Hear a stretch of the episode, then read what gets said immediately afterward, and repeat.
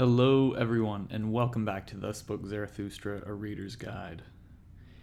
In the last section, a very long section, uh, we talked about unbelievers in a world behind. And I gave you a personal story to help elucidate some of the things that Nietzsche's talking about in that section about what kind of person, physiologically speaking, invents a god and tries to live with a god and tries to find the joy and happiness of living with God and creating another world behind the scenes, one that we can't see, touch, feel, experience, who creates a thing in itself, who who tries to escape to the world behind the scenes in an attempt to escape the suffering and sorrows of this world to live in another world that based on the platonic idea of infinite realities behind the scenes focuses on the good and how joyful and great this God that we can't see must be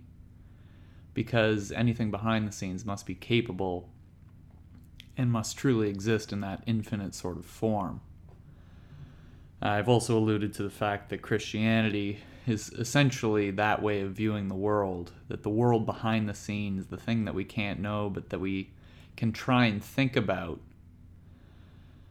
is there, and that it uh, provides a profound amount of security and joy to the weak human being, the suffering human being, the, the human being that needs that other world to exist in order to justify our suffering in this world. My apologies again for the rather lengthy explanation of that section. Uh, as I mentioned, it's quite difficult to understand Nietzsche's point on that subject because it requires, for true understanding, having had the first revelation of understanding that there is this unknowable entity behind the scenes, that it is called God by all the great world religions, that Western philosophy and Eastern philosophy have tried to more academically describe that thing as either the thing in itself, the will, the form of the good. And in order to get you to Nietzsche's position, where he essentially disagrees with that interpretation of reality and says that only this world that we can live and experience matters. To get you to that second revelation, I needed to give you a bit of a background on my own searching, my own thinking, to hopefully lead you to some understanding of what that first revelation was all about so that I could get to Nietzsche's revelation, where he centers reality much more on human lived experience and what we can see, can touch, can know. In today's section, we're going to be extending this a bit. Nietzsche is a big fan of physiological explanations of things. So, for the believers in God, believers in a world behind, Nietzsche really cares about what kind of human being needs this view of reality. Psychologically speaking, why do people need to believe that? And in this section on despisers of the body, Nietzsche is going to further extend his very physiological, organic, biological view of reality and give us his understanding of what it is to be a human being in the biological sense.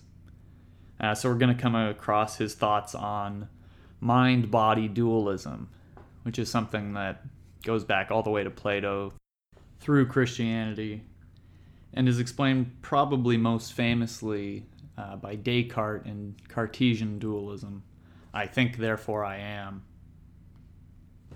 And similar to what we saw in the last section, where having an incorrect, bifurcated view of reality as thing in itself and mere appearance, as will and representation, as platonic form of the good and the mere shadows of that that we see, or in the Christian sense, as God and as the things of this world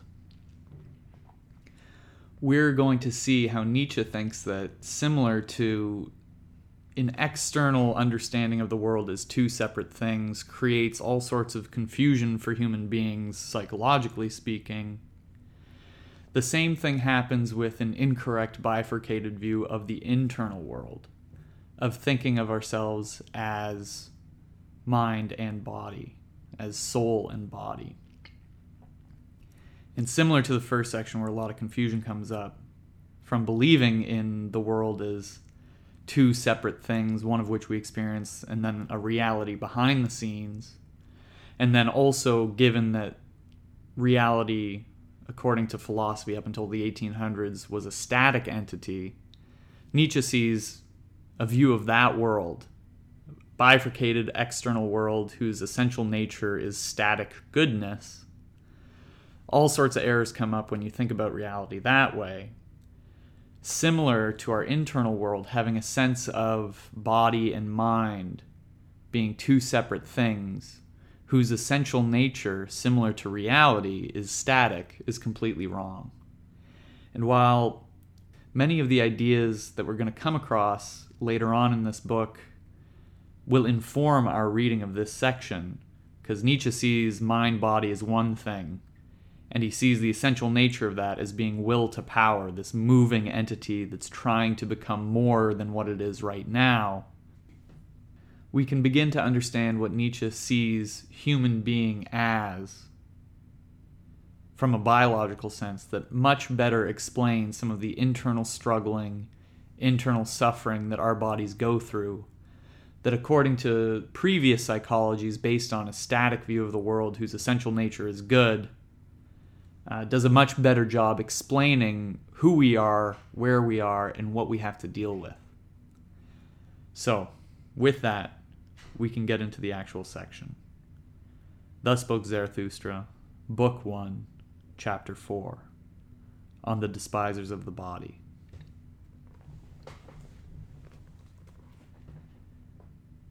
To the despisers of the body will I say my word not that I would have them learn and teach differently, but simply say farewell to their own bodies, and thus become mute.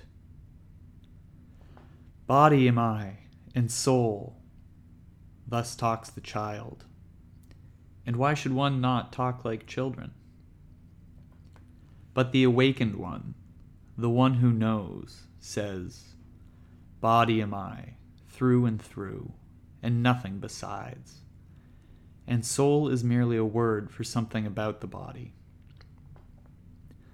The body is a great reason, a manifold with one sense, a war and a peace, a herd and a herdsman.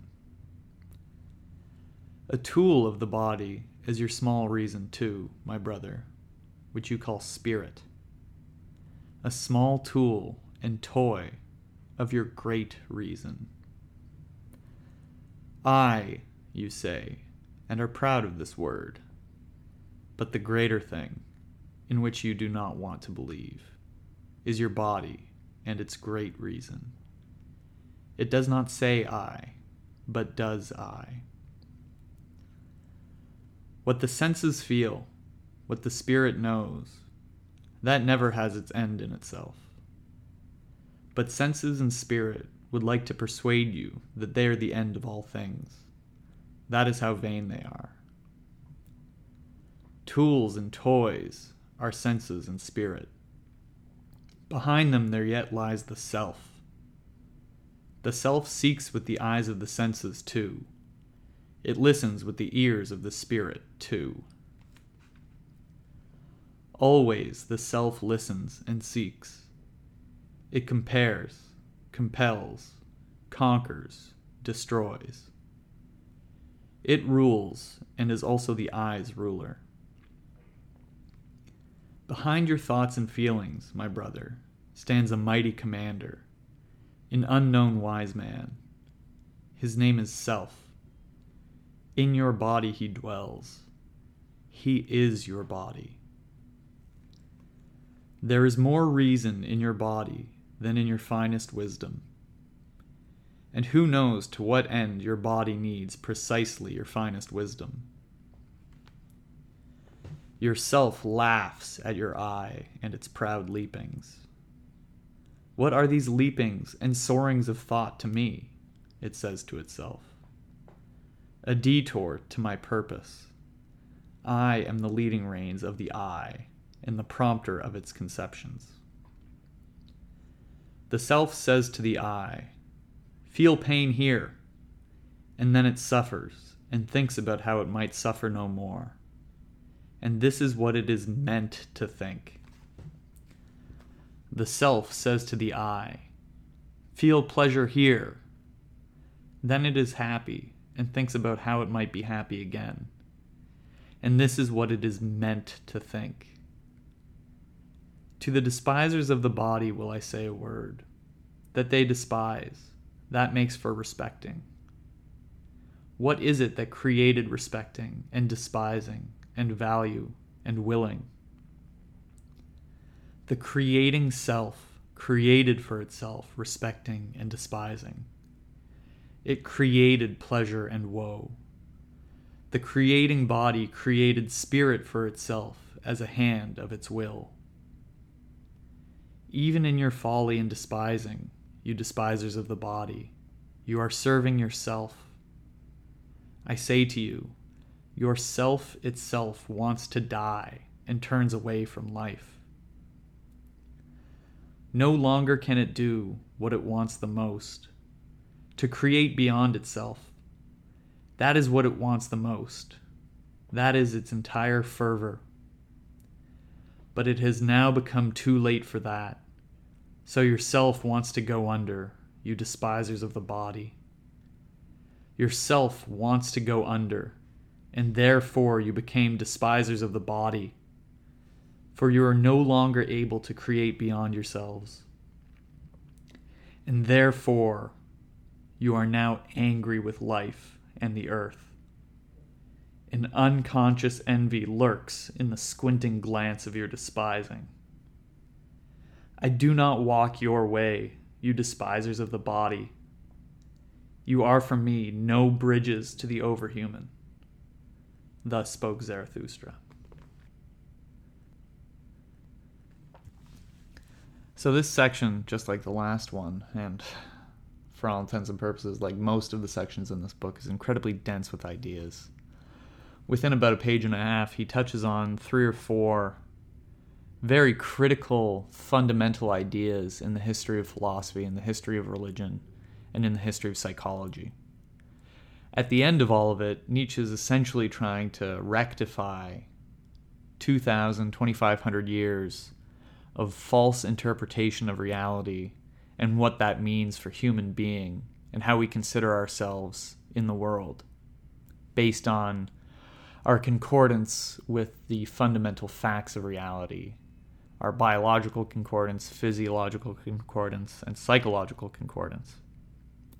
And within it, in three or four of those big ideas that he touches upon, we can find how holding incorrect views of the basis of reality and incorrect views as, as to our knowledge of the basis of reality lead to humanity essentially completely misjudging itself and holding itself to account for these false judgments, feeling guilty, developing itself in certain ways, developing certain rituals to try and cleanse ourselves of this misinterpreted wrongdoing that we're doing.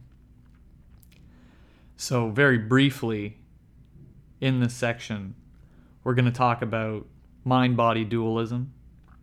We're going to talk a bit about, even though it doesn't come up very explicitly in this section, it's very important. Nietzsche focuses on it in many different writings elsewhere the role of reason in philosophy, uh, in as much as it pertains to the spirit, what the spirit thinks, how the spirit knows, how we how we can relate to reality with our minds. We're going to talk about the I and the self, the ego and the self. And then finally, how the self, as Nietzsche sees it, but as essentially will to power is the leading reins of everything that you think, everything that you feel, and how it's the great hidden director of the unfolding processes of your life. So, first, I'm going to talk about reason and philosophy. based on the Platonic view of the world, where there's the things that we see, which are the paltry, pale imitation of the things behind the scenes. There's an idea that pops out of that way of viewing the world that says, okay, this tree in front of me, the leaves are green. I don't know, based on my limited perceptual capabilities, what green actually means. What is green actually? And so, based on this Platonic view of the world of having certain characteristics that we can understand, but by being limited by our perceptual capabilities, there must be some much more intense, real reality to that green leaf that we can't know. However, our spirit, our ability to think, and our ability to conceptualize is the one thing that more closely and accurately allows us to understand reality, to understand God, to understand this world behind the scenes. If we, as human beings, weren't capable of conceptualizing, we would simply experience the things around us as they are, and we wouldn't be able to question their reality. We wouldn't be able to formulate the ideas that allow us to say, oh, there is a world behind the scenes. And perhaps more importantly, according to this Platonic, pre Christian way of thinking, the concepts themselves that we have in our brain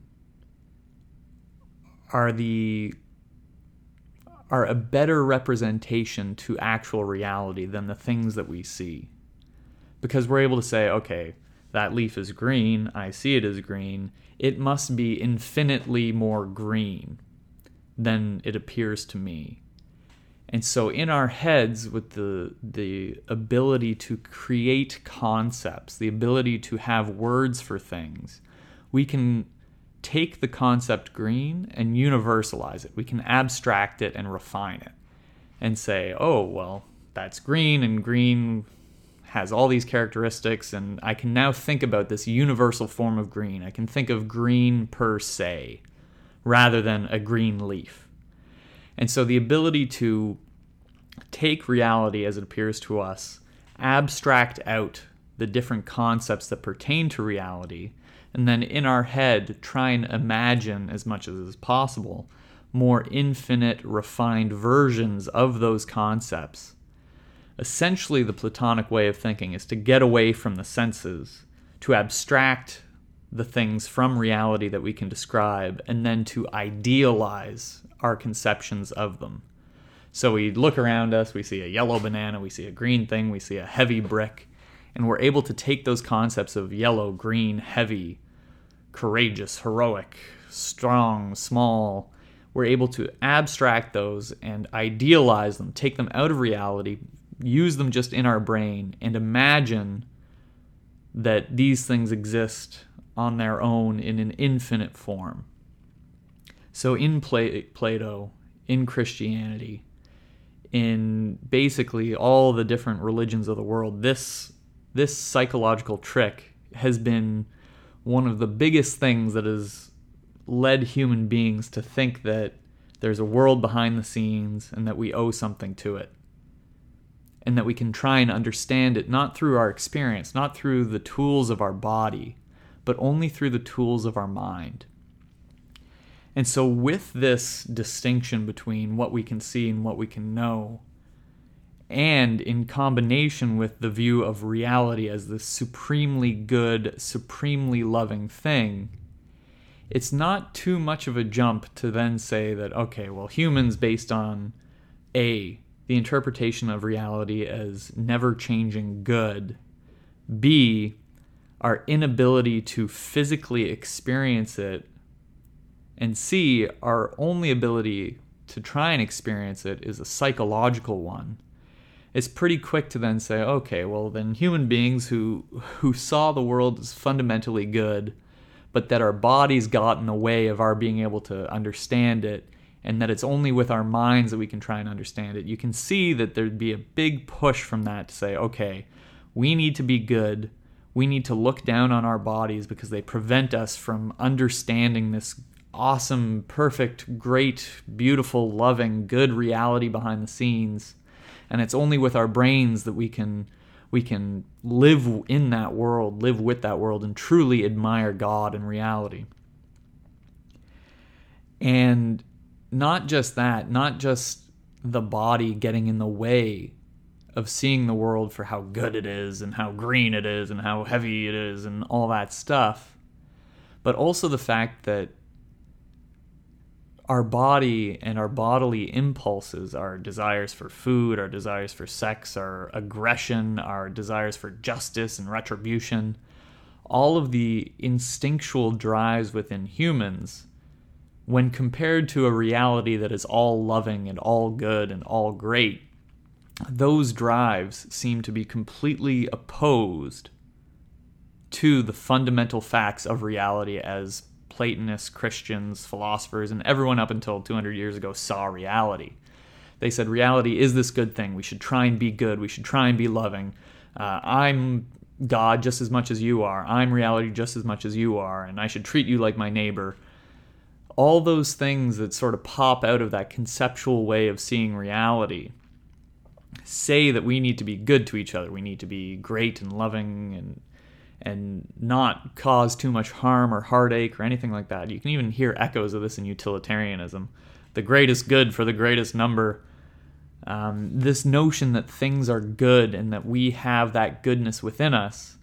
And then the second realization that our minds can understand that, but our bodies are completely different from that and want aggression, want war, want to kill, want to steal, want sex.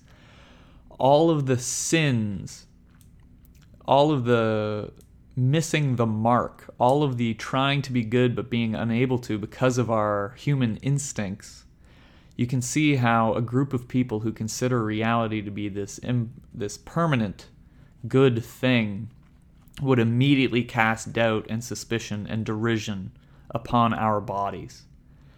Because our bodies are the thing that don't allow us to understand God, don't allow us to understand reality and more than that, they cause us to sin. They cause us to do evil things. They cause us to hate our neighbor. They cause us to go to war. They cause us to want to accumulate things. They want us to build empires.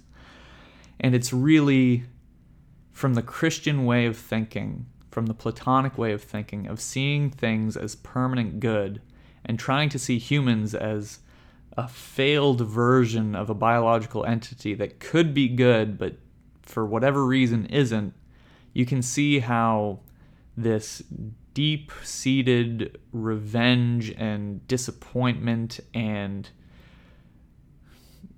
anger at the uncleanliness of humans relative to this good nature of the universe would cause a lot of people to get really upset at all of the human instincts and try and clamp them down. So the the history of Christianity, the history of most world religions and trying to keep people from going to war, to keep the instincts, the human instincts from from running rampant, to to look down on sex, to look down on all the things that seem to be the most animalistic about us. That's where those come from. So that's how based on the Platonic way of thinking, the Christian way of thinking, that there's a reality behind the scenes and the mere appearance to us that we can know a bit about the reality behind the scenes, but only through our brain and only through our mind. And that the essence of the universe is fundamentally permanent good. You can see how having a worldview based on those ideas would lead to certain ethical actions and certain ways of judging human beings, humanity, and how we're all set up. Nietzsche takes great issue with this for many reasons. As we know, Nietzsche is one of the first thinkers, by no means the first, but one of the first thinkers to really consider underlying reality as a moving phenomenon. Secondly, he doesn't think that the essence of that moving phenomenon, of becoming, is good. So while Plato said that everything is fundamentally good and we should try and be as good as we can, Nietzsche says no, everything is fundamentally changing. It includes good, it includes bad, it includes all of these characteristics that, yes, you're saying exist. It includes those, but its fundamental essence is will to power. That this moving entity through time that that we can know parts of but can't know other parts of, we can understand its teleological move of moving towards growth and power. He says that's the fundamental essence of the universe. And there's there's two things that happen there. One, it's moving, it's constantly growing, it's constantly changing. And one thing that happens with humans when we use language is that we think by having a word for something, we understand it. And that in having that word for something, we're able to abstract all the qualities that exist about it and list them down. And there's a difference in language compared to reality. Language is a very fundamentally static thing. Words represent generally nouns. Yeah, we have words for verbs and stuff, but when we we when we say the word flower, everyone pops into their head a different version of a flower, but we're all thinking about something with petals and oh, there's a, a nice bee flying around, hooray. But really, noun words, according to Nietzschean thought and according to people who believe that the world is this continual process of happening, nouns make mummies of words. And by believing in those mummifications of words, by killing what you're trying to essentially describe, by by making it a static entity, you you begin to see the world in a very different way. So when I say the word flower, people are going to think of a picture of a flower. And really, in in believing that we've captured the essence of flower, this is where the abstraction principle that we just talked about with Plato happens. It's like, oh, okay, I've captured something important about this entity, and I can I can now think about all the different characteristics that make it up, and I can idealize all these different things. So, okay, flower, it's got pink leaves on it. So, oh, pink, there must be some infinite version of pink and oh, it's got green green leaves and it's a certain amount of uh, it's a certain amount of rigidity in its stalk, so it stays this way. Wow, rigidity! That's a really cool thing that the universe is capable of. Hooray! And so this platonic this platonic static way of looking at the world leads you down one path of thought where you start to think of things as static entities and you can start thinking about those adjectives that describe it as these universal versions of themselves. And so you get into this sort of God worshiping thing where you say, wow, pink is so cool and green is so cool. And like, wow, flowers exist. That's fantastic. And it is. It's pretty cool. But Nietzsche, and he does foreshadow this in some of his writings, uh, Wittgenstein probably gets more credit for this sort of stuff, but I do think it's in Nietzsche. Language is many things, but it is not solely a way of describing reality. It's not like you come up with a final version of describing reality with words. Essentially, what language is, is a way for organic beings to communicate relevant facts about the world to each other for the purposes of decision making and human action.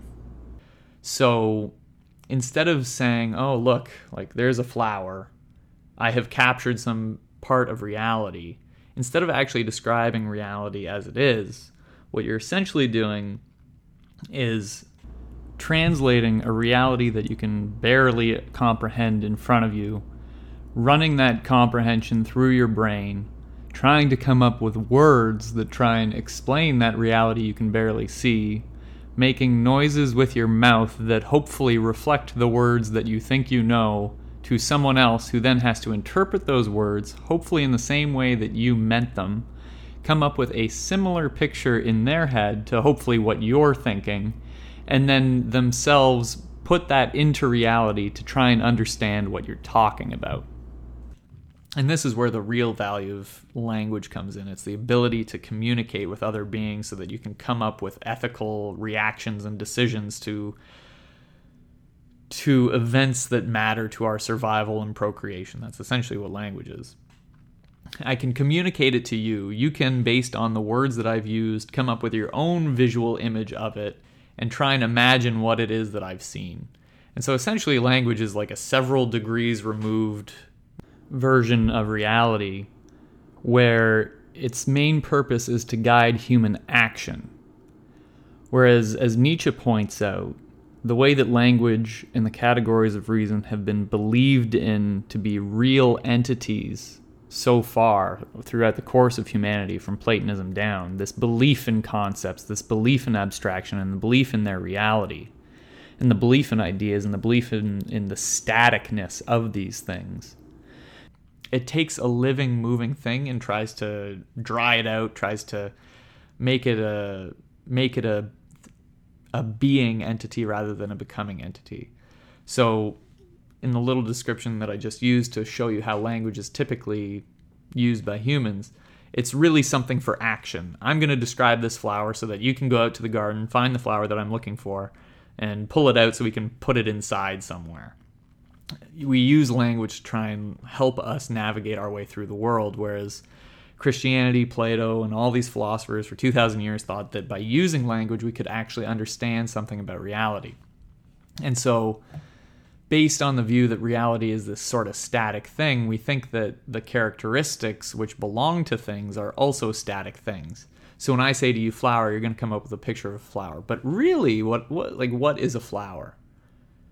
And it's very hard to pin down what a flower is because it starts out as maybe a seed from another flower that has been blown through the wind, landed in some dirt, and then in the springtime it, it it starts to sprout and then it comes up and then for a couple weeks it blooms and then after that it starts to wither and die. And then the constituent parts of it which are moving atoms and moving molecules constantly moving constantly moving they then die and become the the soil from which another flower might bloom. And similar to essentially some videos that I've told you guys to watch before about a strawberry growing or flowers opening and dying. If you watch the time lapse videos of this, it, it becomes more obvious, although it's a bit difficult to think about, it becomes more obvious that by saying the word flower, we're trying to capture essentially one slice in time of a moving process. The flower, it's very hard to define what that flower is because at any given point in time, it's in a stage of becoming. It's either pre birth, uh, fully maturing flower, or a dying flower.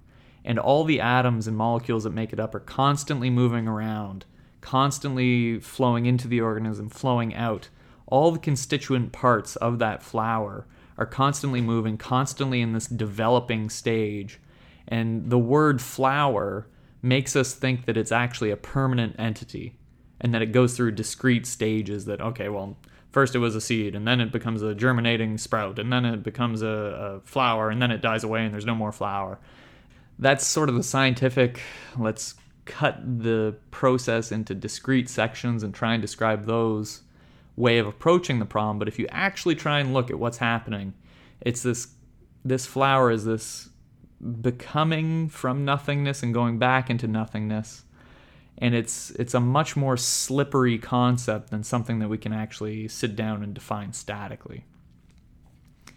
And human beings for a long time have thought that in having a word for something we understand it. Uh, whereas in reality there's everything is constantly shifting constantly moving around and our words are simple abstractions that help us clarify a lot of the complexity that we're not even capable of understanding to simply reduce the problem to something that we can make quick human decisions with. That's essentially what language is. And it's very tied up in the concepts of reason and the concepts that we have in our minds, in our spirits that we use to describe things. So, with that brief description of reason and language, and the ways in which they make us misinterpret reality out of the way. I can get into some of the more explicitly talked about themes in this chapter. So, the first one addressed is really this Cartesian dualism idea that we have a body and that we have a mind. And as I just described, this way of seeing reality has plagued has plagued us for thousands of years. Zarathustra here quotes a child saying, Body am I, and soul.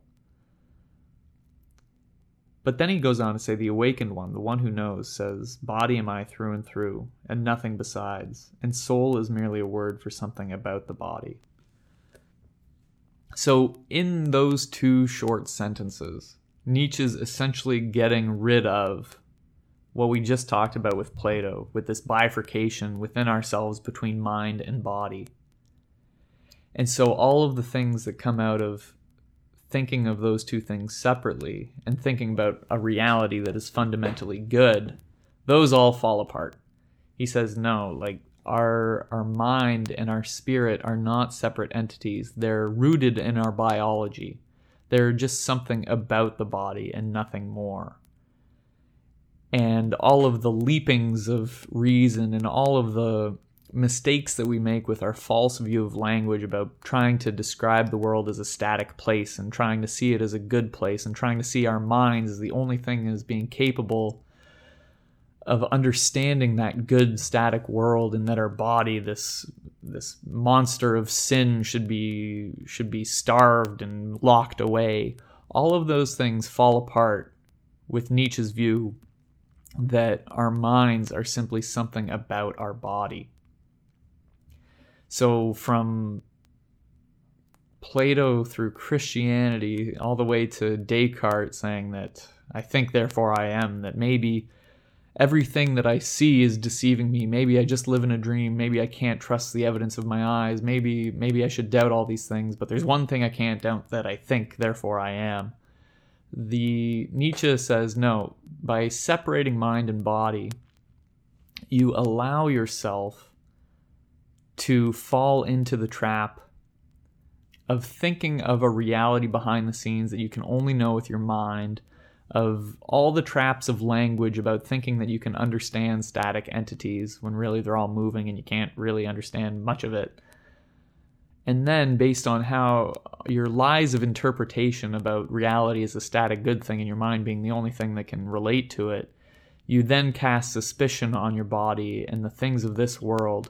Whereas realistically, all that there is is this world and the things of your body, and your soul is merely something about your body. It's an emergent phenomenon that is has been created to help you cope in some way with this crazy reality that you've been thrown into. So after essentially rejecting mind body duality uh, and therefore everything that comes with it in the form of reason and idealization about reason and about our minds being the only thing that can access God and everything that I just spoke about for 20 minutes in two sentences. Nietzsche then goes on to describe what the body is.